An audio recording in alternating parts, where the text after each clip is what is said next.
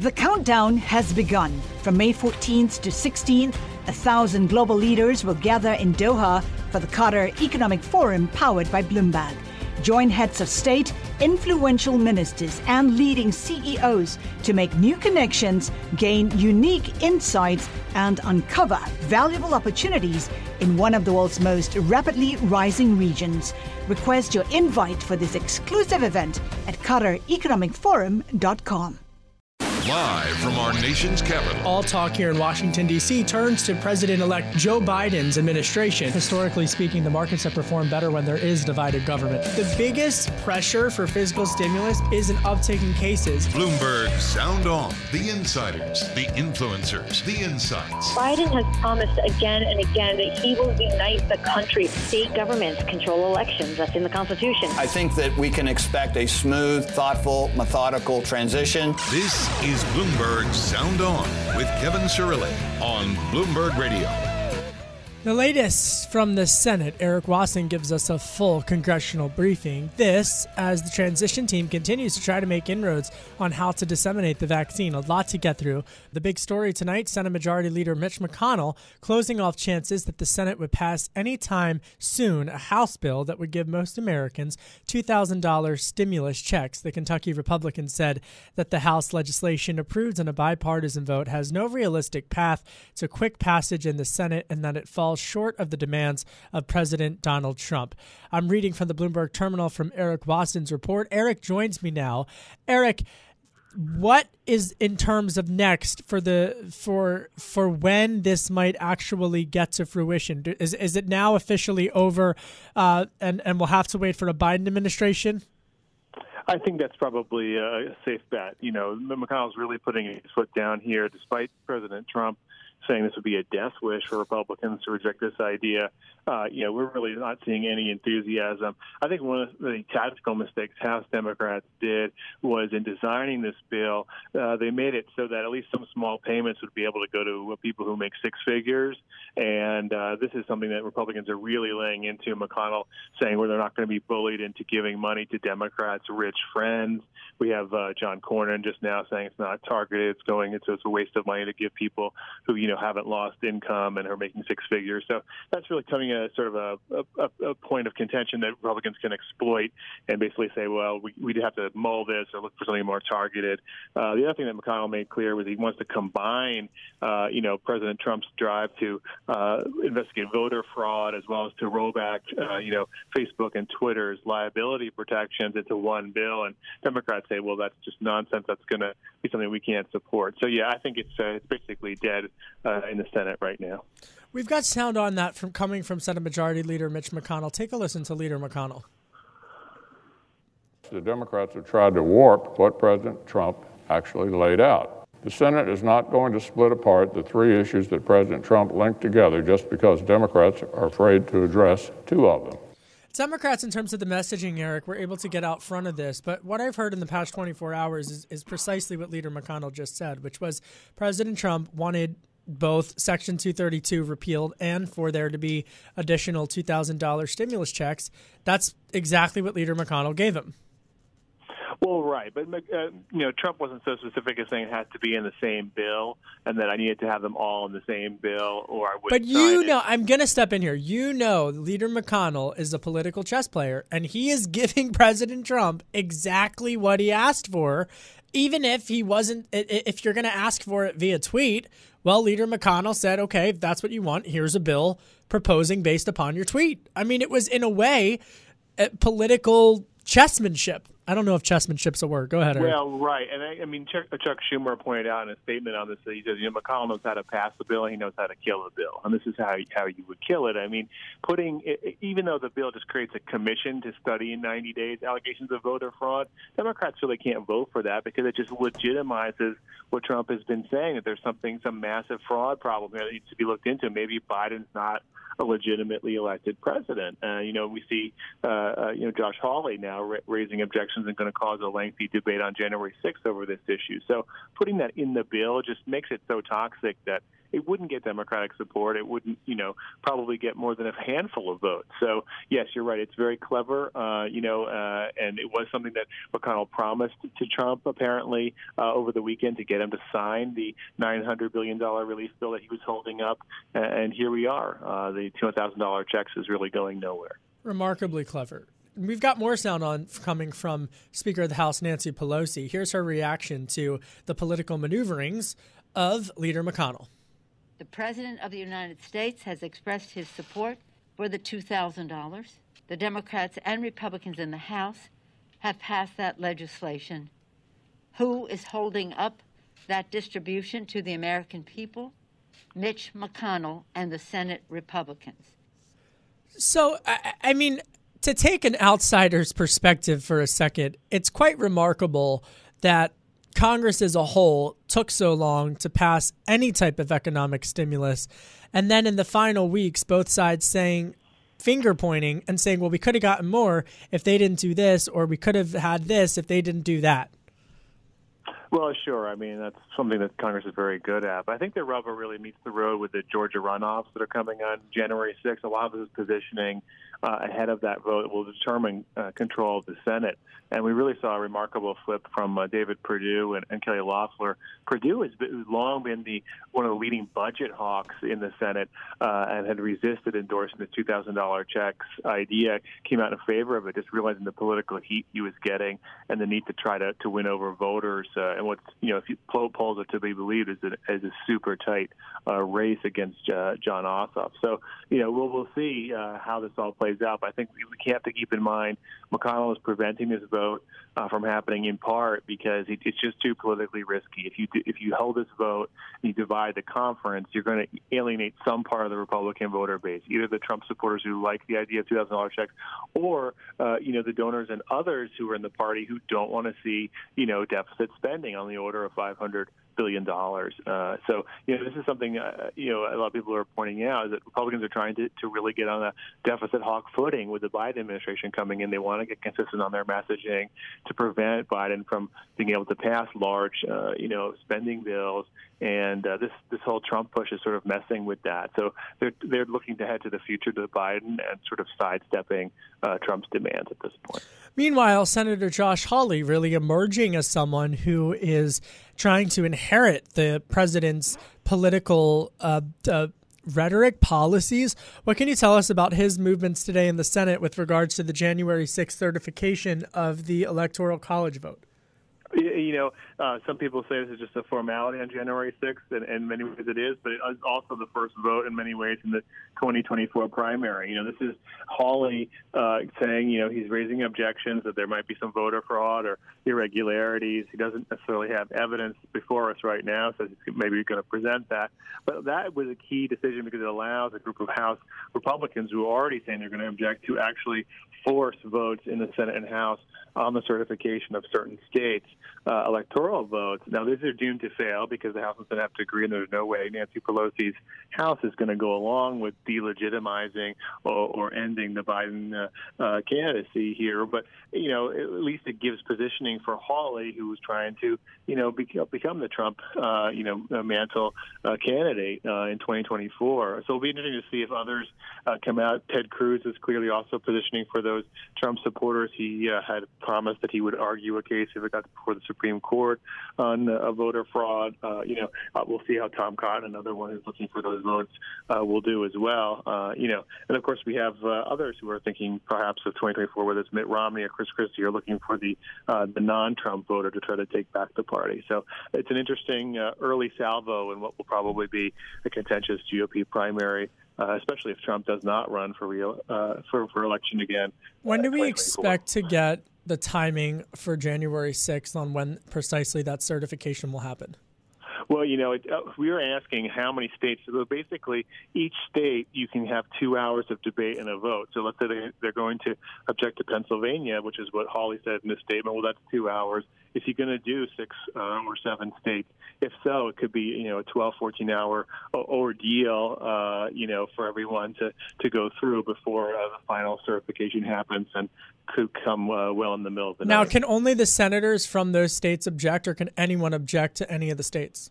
Uh, anyone can object. So Hawley is in fact saying he's going to object to Pennsylvania's uh, procedures. And they get uh, two hours total, or two hours per objection uh, per state.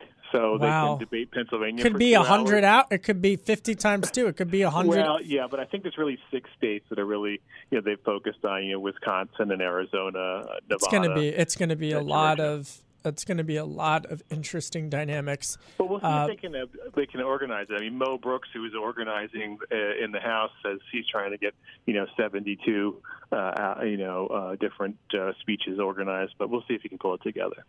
It'll be remarkable. And Eric, I know that you will be busy for us uh, all next week. Eric Wasson, Bloomberg congressional reporter. Such incredible reporting, Eric. Congratulations on a great year, and thank you for your coverage. We'll check in with you next week.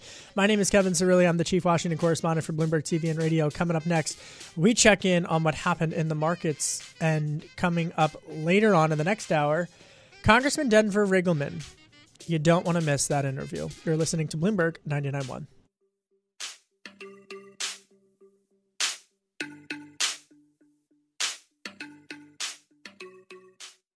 The countdown has begun. This May, a thousand global leaders will gather in Doha for the Qatar Economic Forum powered by Bloomberg, held in conjunction with our official partners, the Qatar Ministry of Commerce and Industry and Media City Qatar, and premier sponsor QNB. Join heads of state, influential ministers, and leading CEOs to make new connections and gain unique insights. Learn more at QatarEconomicForum.com.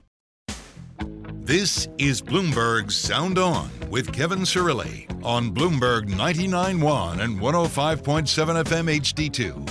I'm Kevin Cirilli, Chief Washington Correspondent for Bloomberg Television and for Bloomberg Radio, wishing you and your family and your friends a safe, happy, and healthy new year. And also the acknowledgement of how difficult this year has been for so many millions of Americans, and acknowledging that as we move through toward the end of the year all of us hoping that 2021 will bring some type of fresh start, new start, new beginning, turn the page, new chapter, whatever you want to call it. Let's just get 2020 over with. Am I right? First, though, let's dive into what happened in the markets today because U.S. stocks climbed with small cap shares outperforming in one of the final trading sessions of 2020. It's almost over, folks, I promise. The dollar continued its slide, weakening to the lowest in two and a half years. Automakers were among the best performers as the S&P 500 index edged higher, while the Russell 2000 gauge of smaller companies rallied about 1% for its biggest gain in almost 2 weeks. This is important. Travel and leisure companies rose in Europe after the UK approved a coronavirus shot by AstraZeneca and the University of Oxford, offsetting pessimism sparked by a slower than planned rollout of shots in the United States. Joining me now is Eric Weiner, Bloomberg Markets live team leader and the author of two books. I don't know where he found time to write two books. Two books about Wall Street, what goes up, and the shadow market. Eric, I do want to ask you about your writing habits, but first, I want to follow up on what happened in the markets today. Sure. Uh, well, you know, it's sort of. Um, if you want to talk about turning a page, as you were saying, I'm all uh, about turning the page. Go ahead. You're all about turning the page. we all, well, the markets are too. I mean, you you you talked about the small caps thing, and you talked about the the travel and leisure, cars. Uh, the assumption is that there's going to be money to spend. Um, you, it was interesting. We saw it.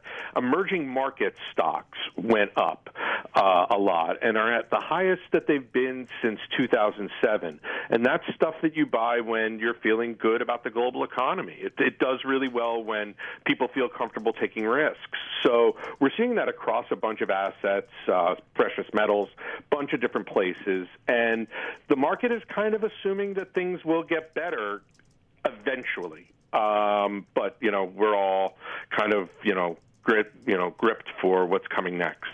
So, meanwhile, uh, I find this fascinating that this narrative has emerged the market narrative, the Washington narrative, that there have been fewer vaccines than anticipated for the rollout here. But there's been 2 million plus vaccines already in the United States. I, I guess I find that a little bit confusing because there's only been like 4 million worldwide in the 16 developed countries that have started administering them. There was never based I mean, I go back to March, no one said that there would be snap our fingers, clap our hands, wave a magic wand and everyone's vaccinated. Are the markets forgetting that or are they just I, I don't understand that. Well, what what you see now, to be honest with you, I think actually the markets understand that. Um, but what you're seeing right now is a lot of people aren't in. It's pretty thin. You know, it's like holiday time, so you see these exaggerated moves, and you know, a lot of different things bubble up. But in general, anything involving vaccines sends stuff up.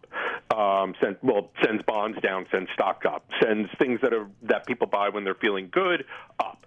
So vaccines are definitely you know the reason why people feel good. I think you have this nervousness about what's to come for the next you know two to three months. But I, I the market I think just in terms of positioning appears to be expecting you know the middle of, of next year you know June, July, kind of being the time when things start kicking in and real, you know, we return to a bit of normalcy, and I, and that I don't think you know is unrealistic.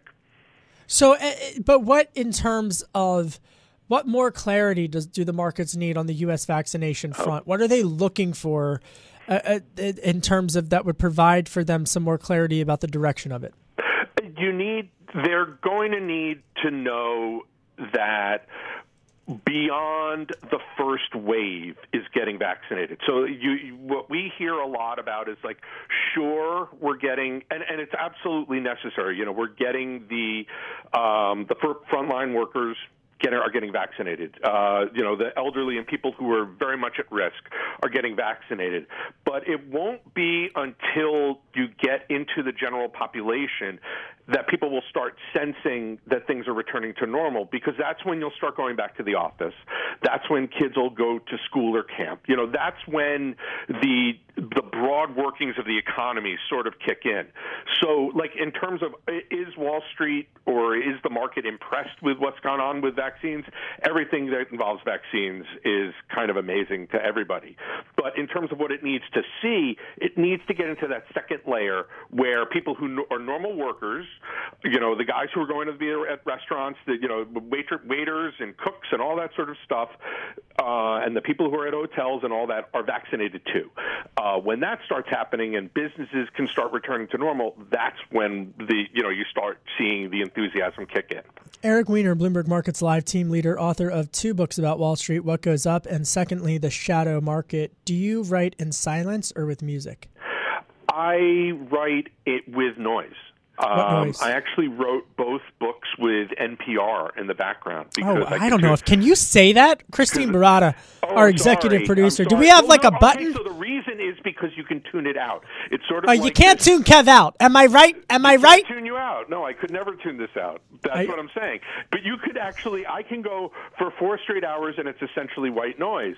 So I fall asleep like, to white noise. I cannot sleep without white noise. I can't. I'm. T- I can't do it anymore. I have to have white noise on in the background. Yeah. But what about music? Do you can you can you write to music? Um, no, because I start getting distracted. I I do notes to music, like I do research to music and all that. What's the best sitting down to write? What's I, the I best music to research to?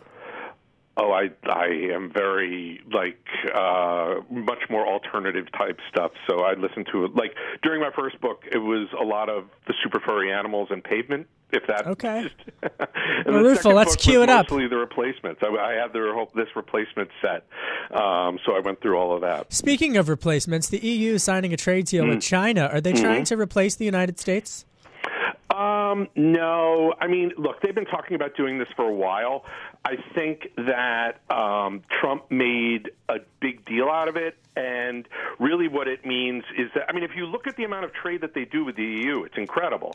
Um, but we're still right in the middle of all this. I think it's it's more about this is kind of the EU cajoling us to get involved again. Uh, and I think that the market and you know most economists I speak to expect that from the Biden administration. What are they expecting the first step will be for the United States in terms of trade policy? Well, that's hard because you have a lot of like a lot of what Trump did with with China gives Biden a lot of chips. So, you know, if you don't really care that much about the tariffs, but it kind of annoys China, then it's what do I want from you that would help with, you know, that I could release these tariffs and that would help me. And I think most of that on the Biden side would probably be intellectual property. Um, you know, all that, that stuff, yeah. which was really a big deal before Trump. Um, then it became the trade deficit and stuff. But I think it's going to be more about intellectual property protections and things like that, and then also geopolitical stuff. You know, um, dealing with the with all the countries in South Asia and whatnot. You think writing books is on my mind? Should you write in the morning or the evening? What's the best time? I'm a night guy. I am like I sleep, and this was part of the problem with writing the books with my wife, um, because she's very much a morning person. So I would often like literally be going to bed as she was getting up, um, because I would write until four, you know, five in the morning, times to see sunlight, and then you know, like wake up at noon. Um, so yeah, I just my life gets all turned around when I'm doing books. You know what? It's all worth it. Eric Weiner, Bloomberg Markets live team leader and the author of two books about Wall Street, What Goes Up, and the Shadow Market. I could talk to Eric forever. Thanks so much, Eric, for uh, for breaking all of that down for us. Oh, and talking about the markets too. Uh, coming up next, we check in with Congressman Denver Riggleman. I'm Kevin Cirilli. You're listening to Bloomberg 99.1.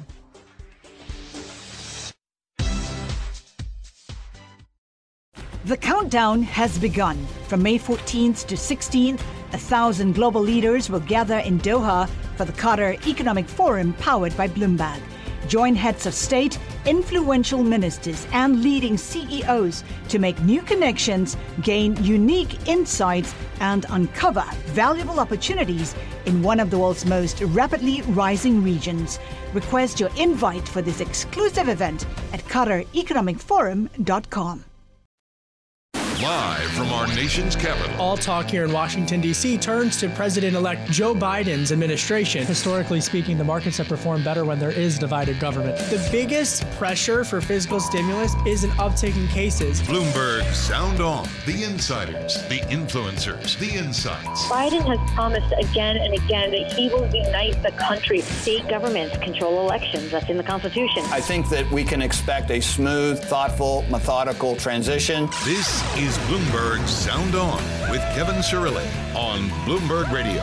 Senate Majority Leader Mitch McConnell closes the door on a vote uh, combining Section 230 as well as $2,000 stimulus checks. Meanwhile, outgoing now, Congressman Denver Riggleman with a warning akin to George Washington's parting parting remarks when he was president of the United States and it was made on the House floor the congressman checks in with us. But a lot to get through. And I got to say, if you're in your car on your way home from work, or if you're working from home, or you're in an office, make sure you look up at the sky right now. The sunset coming out of the nation's capital is absolutely stunning for what has been a very difficult year. I got to say, we've been incredibly I've I've been incredibly blessed to be able to look at these sunrises and sunsets in the in the uh, last couple of days. I sent a picture to my father just the other day uh, on the morning, I went up to the roof of our building here in the downtown Washington, D.C. bureau, and I said, Dad, via text. You got to look at this sunrise over the Capitol. I mean, it was just absolutely remarkable. Got to look at the little things, right? Got to look at the little things. We begin tonight with the big story. No, not my text to my father, but the big story with regards to stimulus. As Senate Majority Leader Mitch McConnell has officially closed the door now on $2,000 stimulus checks. This despite the urging coming from Democrats. We've got sounds on that from Leader McConnell. Take a listen. The Democrats have tried to warp what President Trump actually laid out. The Senate is not going to split apart the three issues that President Trump linked together just because Democrats are afraid to address two of them. Speaker Pelosi says that Republicans had the opportunity to vote on $2,000 checks. The President of the United States has expressed his support for the $2,000. The Democrats and Republicans in the House have passed that legislation who is holding up that distribution to the American people? Mitch McConnell and the Senate Republicans. Drew Littman is policy director at Brownstein Hyatt Farber and Schreck, the former chief of staff for Senator Al Franken, and the former policy director for Senator Barbara Boxer. Ash Wright is a senior vice president at FSB Core Strategies and a senior political advisor to George P. Bush. Ash, thank you for being here. You know, I, I got to be honest with you. Leader McConnell, in and lumping together a bill that would establish a 90 day type of commission to investigate the integrity of the elections, as well as to repeal parts of Section 230 and have the $2,000 stimulus checks. This was exactly what President Trump tweeted. And Leader McConnell said, if you're going to do this last minute, this is your opportunity. Did Leader McConnell know what he was doing, I guess? Yeah, I mean, I think for him, he does. Uh, I don't think it was a you know the best thing for the party, um, for the country. I think he should have given the two thousand dollar checks. I think that would have helped Republicans in Georgia. Um, but you know, it, it's you know the typical DC lockdown, and I think is what he's really trying to do is he's trying to use the uh, he's trying to get the defense bill passed without the Section 230 and the tech groups there, and then use these $2,000 stimulus, stimulus checks to really have his battle against the tech companies. Uh, but I think ultimately it's just going to hurt Republicans um, as we, you know, as we go into an election in Georgia and then into a long winter break where Congress won't be in session and able to pass it at all. Ash, let me follow up here before I bring in Drew. From your perspective, as as someone who is in Texas and, and an influencer within Republican Party, who uh, what's your what's the what's the read in your part of the party right now about heading into Georgia with leader McConnell and President Trump having what many are describing as some type of political stare down. Do both lose? Does any anyone win? Yeah, I mean it's it's tough to say here in Georgia. I mean it's a you know it's a true swing state. I think Dems are leading here as of today, but I think ultimately the Republicans will prevail here. It will just be by uh, you know uh, by half a point versus the you know three and a half four percent that they should win by on election day.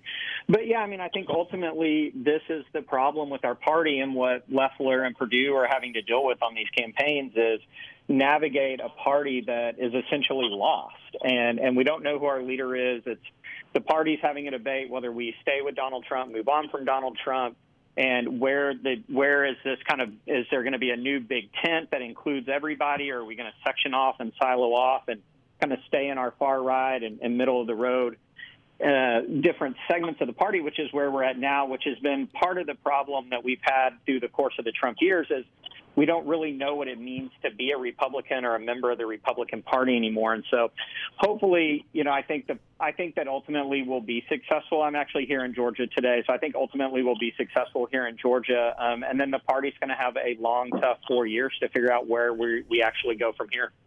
We're going to talk much more about Georgia coming up in, in a minute. Drew, come in here. Uh, just yeah. as that's what's happening on the Republican side, but meanwhile, for Democrats, uh, there's been uh, uh, quite an open debate about just how Speaker Pelosi will be governing once President-elect Biden does, in fact, take uh, take office. But the past week has been really focused on Senate Majority Leader Mitch McConnell. Drew. Uh, it, it, has indeed, and I think Pelosi faces challenges on multiple fronts looking at this uh, politically, uh, she's got to preserve her frontline members because she really has a tiny working majority.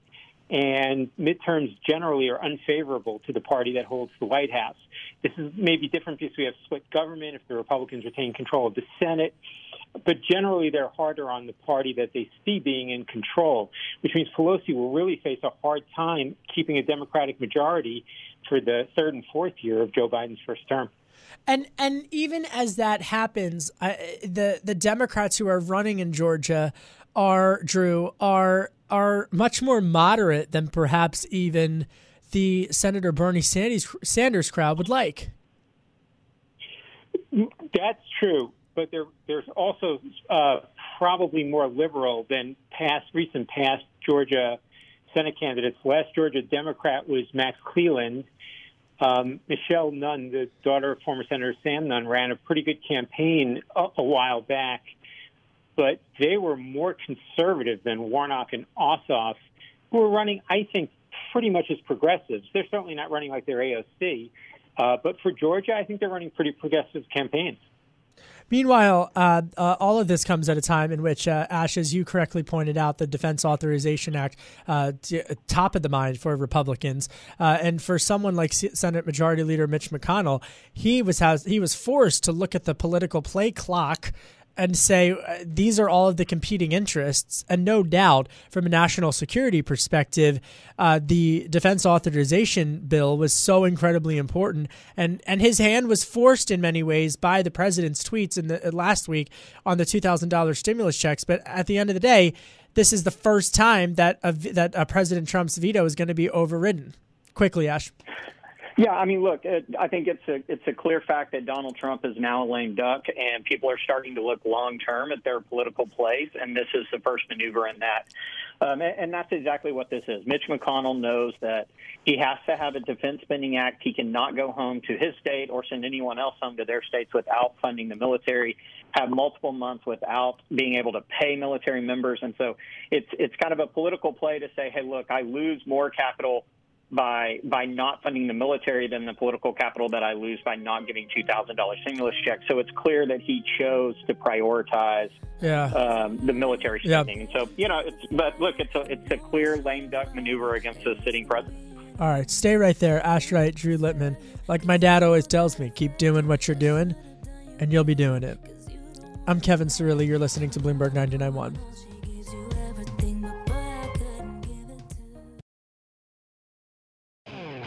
You're listening to Bloomberg Sound On with Kevin Cirilli on Bloomberg 99.1 and 105.7 FM HD2. I'm Kevin Cirilli, Chief Washington Correspondent for Bloomberg Television and Bloomberg Radio. Coming up, Congressman Denver Riggleman. You don't want to miss that.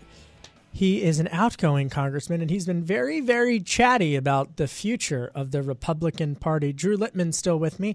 Ash Wright's with me as well. Ash, uh, how's George P. Bush doing? He's great. He's great.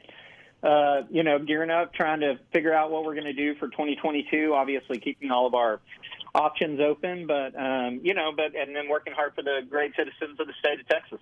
It'll be interesting to see. I gotta say, no matter what, and maybe I'm biased, Ash, I'm never going to root for the Dallas Cowboys. I don't know what that says about me. I know, and and I, I just feel like every time you come on the show, I have to own it because otherwise, you know, I just I get I get nervous. You know, I, I don't want anyone to feel like I'm. Go ahead.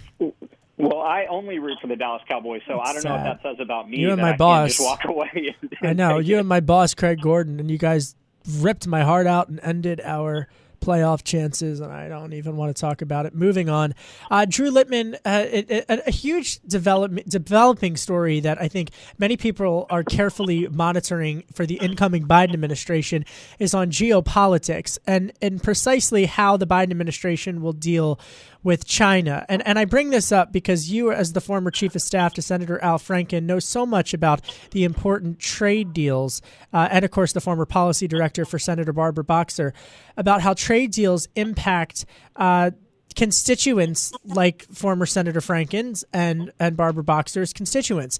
The EU signs a trade deal with China in a period of transition for the United States administrations. How should the incoming Biden administration react to that? Well, I think the Biden administration is going to have to assess a lot of last minute activity by the Trump administration, and this is part of this review. I think they're going to look at national security implications. They're going to look at, as you suggest, constituent implications. They're going to look at the U.S.'s relationship with the EU, although the U.S. wouldn't have been a party to that agreement, they want to be on the same. Uh, Biden will want us to be on the same page as EU leaders in dealing with China, because if we are divided, China will leverage us against each other. The EU and U.S. roughly two roughly equal sized trade markets with a lot of the same assets, resources, and needs. So you need multilateral, I think, coordination, and you need multilateral defense coordination, with which Trump didn't Trump affirmatively undercut, um, but which is an important part of the way that we deal with China. And so, and and Ash, come in here because in Texas is so heavily impacted by the trade negotiations of the uh, current administration, and in fact, there have been some Republicans in the Republican Party who are who are a bit apprehensive in terms of how uh, the president uh, utilized uh, some some national security declarations in terms of the in terms of the trade debate. I mean, what are are you or how are Republicans in the state of Texas, for example? Are they optimistic? Are they pessimistic about what a Biden administration will mean for trade? Well, I mean, I think ultimately they're optimistic. I mean, I, I think that's right in the sense that the economy in Texas boomed, except for our trade and oil and gas and our ports along the coast. Um, all struggled under his foreign policies because of decisions that he made. And so I think it's, it's optimistic to get back to some of the policies that that were in place under the Obama administration. I don't know about all of them, but I definitely think there's more optimism than pessimism, at least among the, the business community in those areas. All right, switching gears, we have to talk about a huge major development that has emerged, and it's something that we do deserve uh, to talk about, and that is not just what's happening in Georgia, but the day after. Because January 6th, of course, is when the Senate will uh, ratify the Electoral College results. And uh, as we got an outline of from my colleague Eric Wasson, Bloomberg congressional reporter, in the last hour, it's it, it, it, it really could prove to be a political theatrical moment on January 6th. But Senator Josh Hawley has already said that he is looking to, to deliver some type of floor speech that could last up to two hours per state. But there's only a handful of states that, that the president is questioning. And that could really put the spotlight on 2024 Republican candidates, Ash, including people like Senator Ted Cruz, Vice President Mike Pence, Senator Josh Hawley, Marco Rubio. The list goes on and on. Tom Cotton, Mitt Romney. I mean, it, it really is shaping up to be the the first dynamic starting mark of 2024. What are you going to be looking for as a Republican insider? Yeah, I mean, look, I hope ultimately um, there will be a few detractors like Hawley, but I think ultimately, and I, I hope ultimately for our party, we, you know, we accept the results of the election and, and just kind of use this as a moment to move on. Um, you know, I mean, look, making two hour speeches on the floor isn't going to change the final vote. And so to me, it just, it doesn't seem like you're actually gaining anything. I mean, maybe the grandstanding politically helps you, but it doesn't help us as a party. And, and I think really what we need is to, to pass that, figure out, or I guess accept the vote. Um, and then really figure out whether Trump has any future plans to run in 2024. I think the party split on whether he would, you know, continue to have his support. And, and I think some people who voted for him a lot, like myself, I was a big Trump supporter, but but honestly, at this point, I think I'm ready to move on um, and see what's there for the future of our party. And so, yeah, I, I hope that's what happens. Um, and I think there'll be some grandstanding, but ultimately, you know, Joe Biden will be president on January 20th. We've got sounds on this topic coming from uh, the transition uh, team briefing of the Biden administration. Here's Jen Psaki. This is merely a formality. Uh, it certainly should be treated as such um, by people who are uh, covering it. And uh, regardless of whatever antics anyone is up to on January 6th, uh, President elect Biden will be sworn in on the 20th. Drew Littman, do you think the incoming administration is doing everything that they can to uh, move through this? I think that the incoming administration has actually played this pretty intelligently, and I think they've done the kind of conventional work that you can do without the cooperation of the outgoing administration, like naming a cabinet, demonstrating that you have a cabinet that represents America, now talking about getting a hundred vaccinations in 100 days once uh, Biden is president. That sort of thing, where they're proceeding as if it's a foregone conclusion. Legally, it is, but not getting down in the mud with Trump and even with people like Hawley on a daily basis. All right, we're going to have to leave it there. My sincerest gratitude to Drew Littman, Policy Director at Brown, Brownstein Hyatt Farber and Schreck, and former Chief of Staff to Senator Al Franken, and of course to Ash Wright, a Dallas Cowboys fan, but a Senior Vice President at FSB Core Strategies and Senior Political Advisor to George P. Bush. Tell George to come on and talk with us, Ash.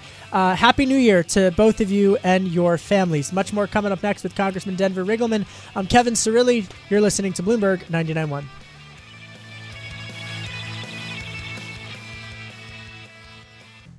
This is Bloomberg Sound On with Kevin Cirilli on Bloomberg 99.1 and 105.7 FM HD2. My name is Kevin Cirilli. I'm the chief Washington correspondent for Bloomberg Television and for Bloomberg Radio. After nearly 20 years serving in politics, the politician, before he returned home to his home in Mount Vernon, decided to write a letter to constituents his friends and fellow citizens before leaving office. Of course, I'm talking about General George Washington, uh, having served two terms in the presidency, and he published the letter in one of America's first daily newspapers, dubbed the American Daily Advertiser, which was actually the publisher was John Dunlap, who was one of the publishers that helped mass publicize the Declaration of Independence. And it's been now known in the history books as George Washington's farewell address, in which he warns against foreign interference and, of course, against political parties. I'll read now from our first president's first a portion of it, uh, a, a line that that really feels important, as Tom Keene would always tell me in the in this era. He writes of political parties they serve to organize faction to give it an artificial and extraordinary force, to put in the place of the delegated will of the nation the will of a party, often a small but artful and enterprising minority of the community, and, according to the alternate triumphs of different parties, to make the public administration the mirror of the ill concerted and incongruous projects of faction rather than the organ of consistent and wholesome plans digested by common councils and modified by mutual interests. Earlier this month, on December 10th, Congressman Denver Riggleman made the following remarks on the House floor in his farewell address. My two decades of intelligence, warfighting, and counterterrorism experience, coupled with serving in the 116th Congress, is why I will not allow conspiracy peddlers to hijack our ability to conduct reasonable policy discussions for the betterment of all Americans. Just like creating a vaccine to eradicate COVID 19, we must work together to inoculate against the social contagion of disinformation, conspiracies, anti Semitism, dehumanization, racism, deep state cabal nonsense, cults, and those grifters posing as servants of the people. Congressman Denver Riggleman joins us now. And, Congressman, I have to say, uh, just in the last uh, couple of weeks, the Appomattox County Republican Committee passed a resolution of censure against you for the remarks that you've been making and the warning that you've been making with regards to those sentiments that you conducted on the House floor. Your reaction? Oh, I um, you know, thanks, Kevin. My reaction when I saw the censorship and what they were actually censoring me for actually does harken back to what you read from George Washington. It's the factions, it's the parties that pollute real discourse between individuals. And the fact is, is much of that, and you know, what's scary about this, as much of that resolution to censor me was based on fantasy. It was based on conspiracy theories. It was based on directed disinformation. And I find it interesting that the very thing I thought that people should be applauded for, which is fighting for the American people on a facts based basis, where we're doing what's right on the information that is real and verifiable and concrete, is the thing that you know, Kevin, over the last two years has got me in the most trouble. And I think we have to have a time now that we fight. We fight for the American Republic in a way that these sort of social media contagion, this this digital disease that we have is eradicated through almost a digital inoculation of facts-based analysis, machine learning, right, and the ability for public trust companies to highlight the evil that we see out there. And and Kevin, I, I you know what, I'm going to keep being me. And as far as the censorship from county committees, I have many of them. Uh, I'll hang them on my wall with pride because I think that is really what defines me. Is that if I'm willing to get censored for using facts, I think that sort of separates me from a lot of politicians.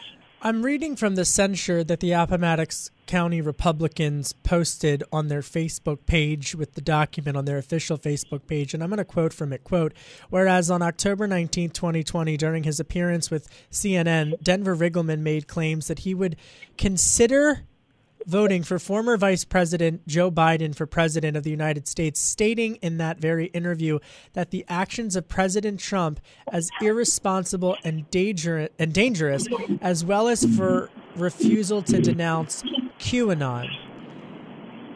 Uh, Yes. that, that's the part. What first, first of all, for those listening, I have to ask you d- define for us what QAnon is. Sure. QAnon started not long after Pizzagate, and really, it's a it was a conspiracy theory that started as a deep state cabal or deep state coup against the president, run by Democrats who happened to be Satan worshiping pedophiles, and that's how they were funding this deep state cabal. Almost similar to blood libel, anti-Semitism, like the Protocols of Elders of Zion, and QAnon has become sort of a conspiracy theory sticky bomb. Whether it's NSA getting in the way of elections, whether it's martial law uh, being called for, whether it's uh, in Germany, uh, the United States attacking a barracks there or a building there to remove Dominion voter machines.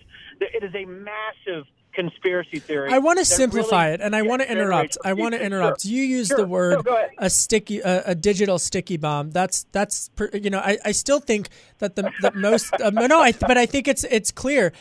I would argue that it, it provides horrific digital vertigo to individuals unknowingly clouding their vision. But uh, but from a, a simple term, what is what is the infectious disease that is QAnon on the internet? Just just not not explaining the conspiracy theory. That's where people get confused. But what exactly Yes. is it?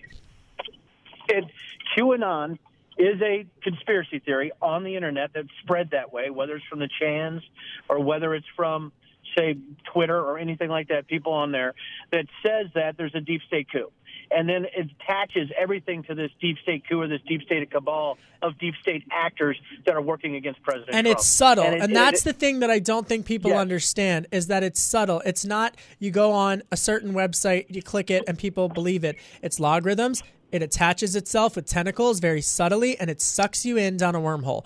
So how can republicans and democrats work together to stamp this out of america's intellectual discourse But it's going to take courage, and it's going to take a lack of partisanship. It's going to take a nonpartisan look at what's happening on the internet and how malignant it is. And it's going to take people who are willing to not get reelected to go against massive groups of people who've been infected by this. I mean, it's that simple, Kevin. And it's going to it's going to take a massive amount of analysis, but it's going to take a way to to sort of overcome the algorithmic targeting uh, and the in the specific digital targeting of these individuals, but people who are trapped in these echo chambers and who are believing this. And I don't know where that courage is right now, but it's going to take it's going to take an amazing amount of courage and facts based sort of beating people about the brains with it, right, to get them to to turn off on this craziness. what what can the private sector do what does the private sector have to do Well, I'm doing it. I I joined the Network Contagion Research Institute, the NCRI. We're doing facts-based analysis using message traffic analysis, social network analysis, something called pattern of life, where we actually look at how the computer networks work. And what we're doing is we're privately funding this sort of facts-based way of trying to identify the conspiracy theories at their root. And I'll give you an example, Kevin. Obamagate, subpoena Obama. You remember that? How crazy Yeah. that went back in May. That started on Reddit. 44 hours 44 hours, 40 to 44 hours after it started on Reddit, it bubbled up from the bottom using centers of gravity or critical nodes, people that actually push this to where the president tweeted something completely ridiculous less than 48 hours after it bubbled up in the dark corners of the internet. It is sophisticated. It is subtle. It is sophisticated. This is how it works. And Kevin, you know, I've tried to use data to beat people about, about the face and shoulders. Like, listen, in a kind way, this is what we got to do. But we're to a point that we're going to have to get pretty brutal on how we identify these bad actors. We're going to have to drag these vampires into the sunlight digitally, and I'm, and I'm ready to do that. Stay with me because coming up next, I want to get more of your reaction, Congressman Denver Riggleman, Republican from Virginia, outgoing congressman, about this. And we've got much more to talk about in terms of the future of Congress, what you know as a congressman, what needs to change about the institution in and of itself, and more about your future plans. Congressman Denver Riggleman joins us. He is, of course, a Republican from Virginia uh, and really has found himself as an emerging national voice uh, on these issues pertaining to digital security and the digital conversation and and how to address the infrastructure. It's it's so much more complex than just avoiding talking to your relative who has a different political party affiliation than you do. Stay with me, folks. I'm Kevin Cirilli, Chief Washington Correspondent for Bloomberg TV and Radio. You're listening to Bloomberg 99.1.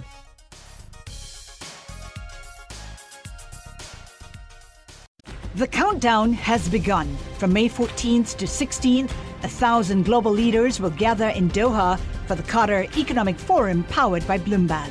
Join heads of state, influential ministers, and leading CEOs to make new connections, gain unique insights, and uncover valuable opportunities in one of the world's most rapidly rising regions. Request your invite for this exclusive event at QatarEconomicForum.com. You're listening to Bloomberg Sound On with Kevin Cirilli on Bloomberg 99.1 and 105.7 FM HD2. I'm Kevin Cirilli, Chief Washington Correspondent for Bloomberg TV and Radio, wishing you and your family a safe, happy, and healthy new year. Congressman Denver Riggleman, Republican of Virginia, is with me. Outgoing Congressman. Congressman, what's your New Year's resolution? Oh, my goodness, my New Year's resolution to spend some time with my grandchildren, more time than I have. Oh, that's awesome. So uh, that's yeah, that's my New Year's resolution. I got two brand new grandbabies and two weeks apart. Two of my three daughters had kids right next to each other, and so I've been spending a lot of time with them. That's very awesome. Why should why should there be a why should hate speech be able to be spread on social media platforms when you rightfully cannot do so on a television network? yeah, I mean that's that's been the question, right? Is is where does the First Amendment begin and end? And you know, I've had this discussion, Kevin. And, you know, me and you have talked about this. Is that I think the only way um, that we can fight that is to use the First Amendment to our advantage, right? But the issue that we have, and and I think this is where we get in with hate speech, is that and, and but it's not just hate speech, right? It's it's beyond that. It's it's actually sort of egregious uh, grievance politics based on conspiracy theories that are so outlandish they're hard to believe from sort of people that are living in a fact based world right now. The issue is the number of ways that you can mainline disinformation directly into your brain. And if you think about Twitter and Facebook, everybody's like, well, there's Twitter, there's Facebook, there's Instagram, there's sort of the legacy platforms. But you also have Gab, you have Parler, you have BitChute, you have Rumble, Kevin, you have obviously YouTube, you have encrypted image boards, you have message boards, uh, you have people who use email. You know, you have all these electronic ways of spreading this information. And I think that's the fear that I have is we're in a time now that there's never been so many ways to lock yourself into a digital echo chamber. And I don't know how to fix that right now.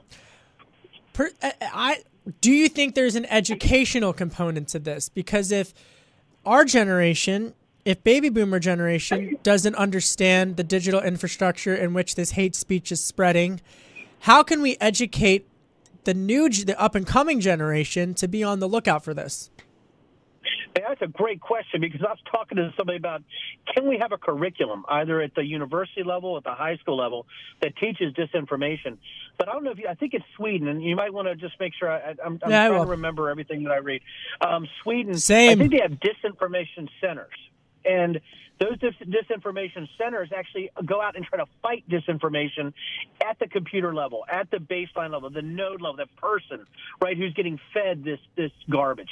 And I think we have to figure out as a country with 340 million people how we fight this garbage at the bit level, at the node level, where we attack it with everything we have with fact based sort of information. But, you know, we're trying to figure that out. But I do think there's an education component at the high school level, I would say, and at the university level on how disinformation spreads in this network that we have today.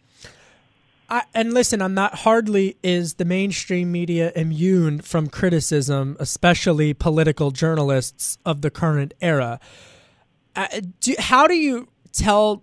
But how do you offer this? And if I'm struggling with questions, it's because I really believe that this is an important and delicate topic. How do you respond to someone on the left or the right who is scrolling through their phone and consuming what they feel is factual information. Maybe it's a meme, maybe it's an article. How, how do you dig past the impulse of consuming that information to educate that person to say, listen, this is actually being peddled by foreign adversaries? Source. Source. You know, I find it interesting. People will. Um, even congressmen. I had a congressman say, "My God, Denver, I did not know I retweeted a QAnon account." Right? Wait, say that So, like, again. You had a lawmaker in Congress tell you privately that they didn't know they retweeted a QAnon account. Go ahead. Let that sink in, folks. Go ahead. That is correct. That is correct. And I've had a lot of people asking me, how do I stop this? How do I know this? There's one word that I hope everybody, if there's anything from this conversation, Kevin, here's the word. And you know it as a journalist. And when I say it, you're going to say, of course, because I was an intelligence officer. It's source. Sourcing. If you're scrolling and, and you're about to retweet that says Gateway Pundit, that's shite, right? That's crap. You have to look at the source of where it's coming from. And when you talk about the media, you have the media has such an important role here. Bloomberg, major networks, cable, right? To absolutely report the truth regardless of the circumstances. And it's so hard. And, and, and you know, and I, and I was thinking about this when people say, well, why is a politician afraid of their base? You know, why wouldn't they say what's true no matter what? Just like media has to report something that's unpopular. Can you imagine me going to Appomattox County right now with 60 people in a committee meeting and saying, listen, the Kraken isn't real? I would be run out. People would be screaming and cursing and running me out of that meeting because they're so involved in this. It's the same thing with media. You have to look at the source. I, I would I would humbly submit not just the first source, but the source beneath it, and that's what I try to do. And Yeah. if I, and Primary my sources. own- primary sources. You have to look at the source, and if it sounds funny, it probably is funny. And I've made mistakes, and I'll go back and admit it. Like I didn't source it all the way. I'm usually not wrong, right? But again, sourcing is so important. And if you make a mistake, you immediately correct it. And a politician won't do that because that's going to hurt their fundraising. But that's what you got to do. You have got to look at the source first in anything you're looking at. you know, I it's Congressman Denver Riggleman's with me. I want to I want to move beyond that, and this is also a delicate question. But because you're you're you're no longer going to be in office, I, I feel like you've been alive. You've you've even been more chatty than even you were, and you were always pretty chatty. But I I, I got to ask you. From an American perspective, these are issues that should unify us. This should be something that unites Republicans and Democrats. I'm not talking from the Cirilli soapbox. This should unite people. And yet, because of our party structure, there are other countries, dare I say China, where they have a hundred, a fifty-year plan, a hundred-year plan. Does the United States? How does the United States get to an area of agreements where it's not centrism policies in terms of economics, but actually standards on something like this, for example, or 5G, for example, that is an American strategy? So I had a, um, I was, I'm, I'm writing an op-ed about that right now, and what I'm looking at is there has to be treaties or agreements with foreign countries on what disinformation looks like and how we combat it. Also, when I was in the Pentagon, and sorry, you're in my wheelhouse right now, Kevin. I really enjoy it. No, this. I know. Uh, when I was Thank in the Pentagon, when we were when we were talking about um, how we how information is inserted into our critical infrastructure, or if our critical infrastructure is attacked, we need an offensive capability where it's almost, I would say, and, I, and I'm not again, this is this is things that are being discussed in the DoD in the intelligence community, but we need a non-proportional response to disinformation, whether it's foreign or internal, and that's really what it comes down to is our critical infrastructure, people that we love, you know, people that that that we we respect. A lot of these people are being overtaken by this, but the thing is, is that our critical infrastructure is all, all, also at risk. We can't become a country that's so dumbed down that we can't even have a discussion on policy. This is a ripple effect. It's a cascading effect of awfulness that starts with at the at the person level and sort of expands into I would say the infrastructure level. And I don't, and I and I feel like right now is such an incredible time. Why aren't we, Kevin? Why aren't we mobilizing against conspiratorial gas bags like Mike Flynn, who called for martial law, right? A retired three star. Why aren't we doing that? Or Thomas McInerney, who said that NSA implanted code into machines. Why aren't we doing this? Why aren't we mobilizing against conspiracy theories that said Joe Biden killed SEAL Team 6 or that Osama bin Laden had a body double or there's nuclear isotope watermarks on ballots? This is all unmitigated shite. It's bullcrap. But again, we have people pushing this for fundraising, for grift. They're destroying the American people and the confidence we have in our government, and we have got to turn it around now. There's All not right. tomorrow. We have got to turn it around now. Congressman Denver Riggleman, a Republican from Virginia, joining us uh, in his final days uh, serving in the United States House of Representatives. Happy New Year to you and your grandkids, Congressman. I'm Kevin Cirilli, Chief Washington Correspondent for Bloomberg TV and Radio. You're listening to Bloomberg 99.1.